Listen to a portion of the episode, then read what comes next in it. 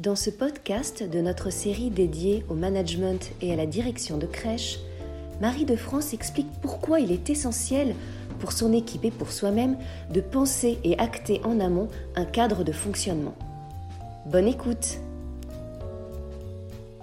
Pourquoi les pratiques professionnelles ne sont-elles pas toujours celles que l'on attend en tant que directeur, ni celles que l'on imagine? La première raison est sans doute liée au fait que les formations qui ouvrent les portes des crèches aujourd'hui ne préparent pas au métier de praticien. Mais ça, vous le savez bien, ce n'est pas une surprise. Aborder des notions de pédagogie, de psychologie, ne donne pas les clés nécessaires pour adapter son discours, ses demandes, à comment apprend l'enfant, car c'est cela dont il est question quand on parle de bonnes pratiques. Le mot apprendre est déjà peu attractif auprès des professionnels de la petite enfance comme s'il revêtait une arrogance toute empreinte de scolarité. Arrêtons de confondre et amalgamer apprendre et apprendre à l'école. Deux sujets bien différents, deux temps où le cerveau de l'enfant est bien loin d'avoir les mêmes possibilités. Et pourtant dire aujourd'hui encore que l'enfant est à la crèche pour apprendre reste une affirmation aberrante et péjorative pour beaucoup d'entre vous. Je n'ai pas peur de dire que notre regard sur l'enfant doit évoluer et que nous devons prendre conscience que les conditions d'apprentissage à la crèche sont un enjeu majeur de son développement. Il est terrible pour tous les professionnels des crèches que vous gérez de se sentir investis d'une mission de pédagogue sans savoir réellement comment l'enfant apprend. Les trois premières années de la vie sont celles où la marge de progression de l'enfant est la plus rapide, la plus conséquente. Les stimulations environnementales sont essentielles pour augmenter ses capacités d'apprentissage. En tant que directeur, il est donc essentiel de lutter contre la théorie implicite. Vous ne pouvez certes pas aujourd'hui d'un coup de baguette magique réformer les contenus de formation, mais vous pouvez, en tant que directeur de AGE, énoncer plus clairement et précisément ce que vous attendez de chacun des membres de votre équipe. Je vous entends d'ici dire mais c'est ce que nous faisons déjà. Je ne pense pas me tromper en vous affirmant qu'aujourd'hui il existe peu de lieux où le cadre de fonctionnement a été pensé et acté en amont, écrit et partagé avec l'équipe, en énonçant clairement les possibles et les interdits, délimitant ainsi le champ d'action. Sans cela, il sera impossible pour votre équipe de se situer dans ses actions. Chacun fera donc à sa manière, selon ses propres critères, ou ce qu'il a pu retenir ou interpréter de vos demandes. Critères souvent pluriels et enraciné dans l'éducation. Je ne peux pas faire ici l'économie de faire un petit aparté pour faire le distinguo entre éducation et éducatif. L'éducation est une combinaison d'influences diverses, familiales, environnementales, empiriques. L'éducation, c'est d'abord une relation, une expérience, un vécu. Ce qui nous intéresse ici, ce n'est pas l'éducation, mais la relation éducative. Cette relation n'est pas une affaire de lien c'est surtout une affaire de position. Cette position doit être donnée par l'institution, par la fonction, par les missions. La relation éducative soulève donc la question de la professionnalisation des relations. Cela traduit la nécessité de se distancier de ses affects et de ce qui nous constitue, nos représentations, notre éducation, pour pouvoir être ainsi en mesure d'accueillir l'enfant en fonction de ses besoins de ses capacités, bref, de son développement. Dans le langage courant des crèches, les adultes qui partagent le quotidien des enfants pendant le temps d'absence de leurs parents sont appelés professionnels de la petite enfance. Professionnels, bien entendu, par souci d'opposition et de ne pas pouvoir amalgamer l'éducation des parents et l'accompagnement éducatif dispensé dans les crèches et la fameuse relation éducative. Être un professionnel de l'accueil de la petite enfance, c'est donc agir selon ses missions et non selon ses points de vue personnels. C'est une personne qui travaille auprès des enfants des autres et qui a des connaissances relatives au développement de l'enfant. Être un professionnel de l'accueil de la petite enfance revient donc à dire être capable de faire abstraction de sa propre éducation et de rentrer dans l'éducatif pour prendre soin, au sens large du terme, de l'enfant en l'absence de ses parents. Faire abstraction, professionnaliser, de bien jolis mots, de bien belles attentions, mais cela est bien loin d'aller de soi.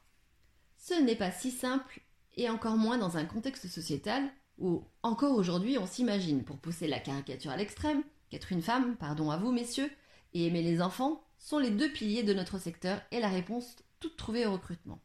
Au secours Où je veux en venir Au manque cruel de prescriptions de travail, comme si dans notre secteur, nous n'en avions pas besoin. On aime les enfants, bon, on saura s'occuper d'eux en crèche. Vous imaginez un pompier à qui on n'aurait pas explicité en amont comment éteindre un feu Il pourrait certes l'éteindre, mais pas forcément de façon efficace et avec les bons outils. Eh bien, c'est un peu ce qui nous arrive. Pour ces raisons, le cadre de fonctionnement revêt une immense importance. Les fonctionnements institutionnels vont poser le cadre des possibles et des interdits dans la crèche et permettre à chacun des acteurs de savoir comment se situer et pourquoi faire. C'est un peu comme un règlement intérieur, mais dans une version personnalisée pour chaque crèche avec les postures et actions attendues sur chacun des sujets et des temps de travail. Ils vont poser les règles du bien vivre ensemble, de l'arrivée à la crèche du professionnel jusqu'à son départ, sur la sécurité, la responsabilité de chacun, sur l'accueil des enfants, des familles, sur l'équipe et ses rituels de travail. Plusieurs enjeux. Le premier, ne rien laisser au hasard pour ne pas avoir de mauvaises surprises. En effet, vous n'êtes pas sans savoir les effets d'une consigne orale pour plusieurs interlocuteurs, c'est-à-dire, si celle-ci manque de précision, autant d'interprétations possibles que d'interlocuteurs et de subjectivité. Le deuxième enjeu, et l'on n'y pense pas toujours, c'est en cas de problématique avec un membre de votre équipe qui, par exemple, contesterait un point pédagogique. Il est primordial que les consignes aient été énoncées clairement, lues et écrites pour pouvoir justifier en tant que directeur que vous avez donné les outils et les moyens de faire. Diriger, c'est certes prendre des risques, mais dans notre domaine, le risque est bien trop conséquent pour ne pas être anticipé. Cessons donc le bricolage méthodologique remémorons-nous que l'entrée en profession se fait par des savoirs théoriques, pas toujours adaptés au métier, avec une différence de culture professionnelle, et aidons nos équipes à transposer tout cela en pratique professionnelle.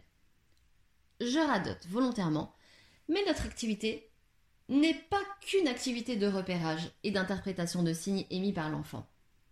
Pas de place pour l'improvisation, ce qui n'entrave en rien la spontanéité de la relation, la réponse toute indiquée aux besoins de l'enfant les fonctionnements institutionnels écrits ne vont pas poser un cadre enfermant. Au contraire, ils vont avoir un effet secondaire libérateur. Les professionnels sont épuisés d'improviser sans cesse, de courir après le temps pour faire concorder dans une journée type toutes les activités liées à l'accueil, la transition, le change, le repas, la pause déjeuner, la sieste, le goûter, le jeu libre, les transmissions, les retrouvailles, une liste non exhaustive. Il est compliqué de gérer les conflits d'objets, la morsure, le respect du rythme, les interactions en grand groupe. Pourquoi, à votre avis? Pas forcément parce que le petit Jonathan est difficile en ce moment. Il tape tout le monde, il ne veut partager. Juste parce que l'espace de travail n'a pas été pensé et que demander à son équipe d'accueillir l'enfant dans le respect de son histoire, dans sa globalité, d'être respectueux de son rythme, de garantir sa sécurité affective, ne donne pas de solution concrète de mise en œuvre d'un dispositif de protection d'un enfant dépendant et d'un environnement qui doit l'aider à apprendre. Vous êtes les mieux placés pour comprendre ces enjeux stratégiques. Votre travail de manager consiste à créer du sens à travers des pratiques requises que vous devez diffuser à votre équipe. C'est en fonction du sens que vous donnerez au travail que votre équipe acceptera de s'engager, et pour cela vous devez clarifier au maximum de manière accessible tout ce qui vous semble aller de soi. Vous devez donc d'abord travailler sur votre vision pour mettre en œuvre des actions pédagogiques identifiables au service des capacités et des compétences de l'enfant. Vous devez organiser, faire évoluer et rationaliser les pratiques et le fonctionnement de votre structure. Travailler sur le sens va vous permettre de prendre du recul, d'avoir une vision globale à transmettre à votre équipe. Et il n'y a rien de tel pour motiver son équipe que de comprendre le pourquoi de ce que l'on fait. Alors, aujourd'hui, je vous invite à faire une pause. Une pause pour réfléchir à ce que vous souhaitez insuffler dans l'établissement que vous dirigez et quelles sont les valeurs qui vous animent. Je vous invite à prendre note de ce qui vous pose question et ce que vous ne voulez plus voir, car c'est toujours plus simple de commencer par cela. Je vous invite à poser des consignes simples, didactiques, explicites.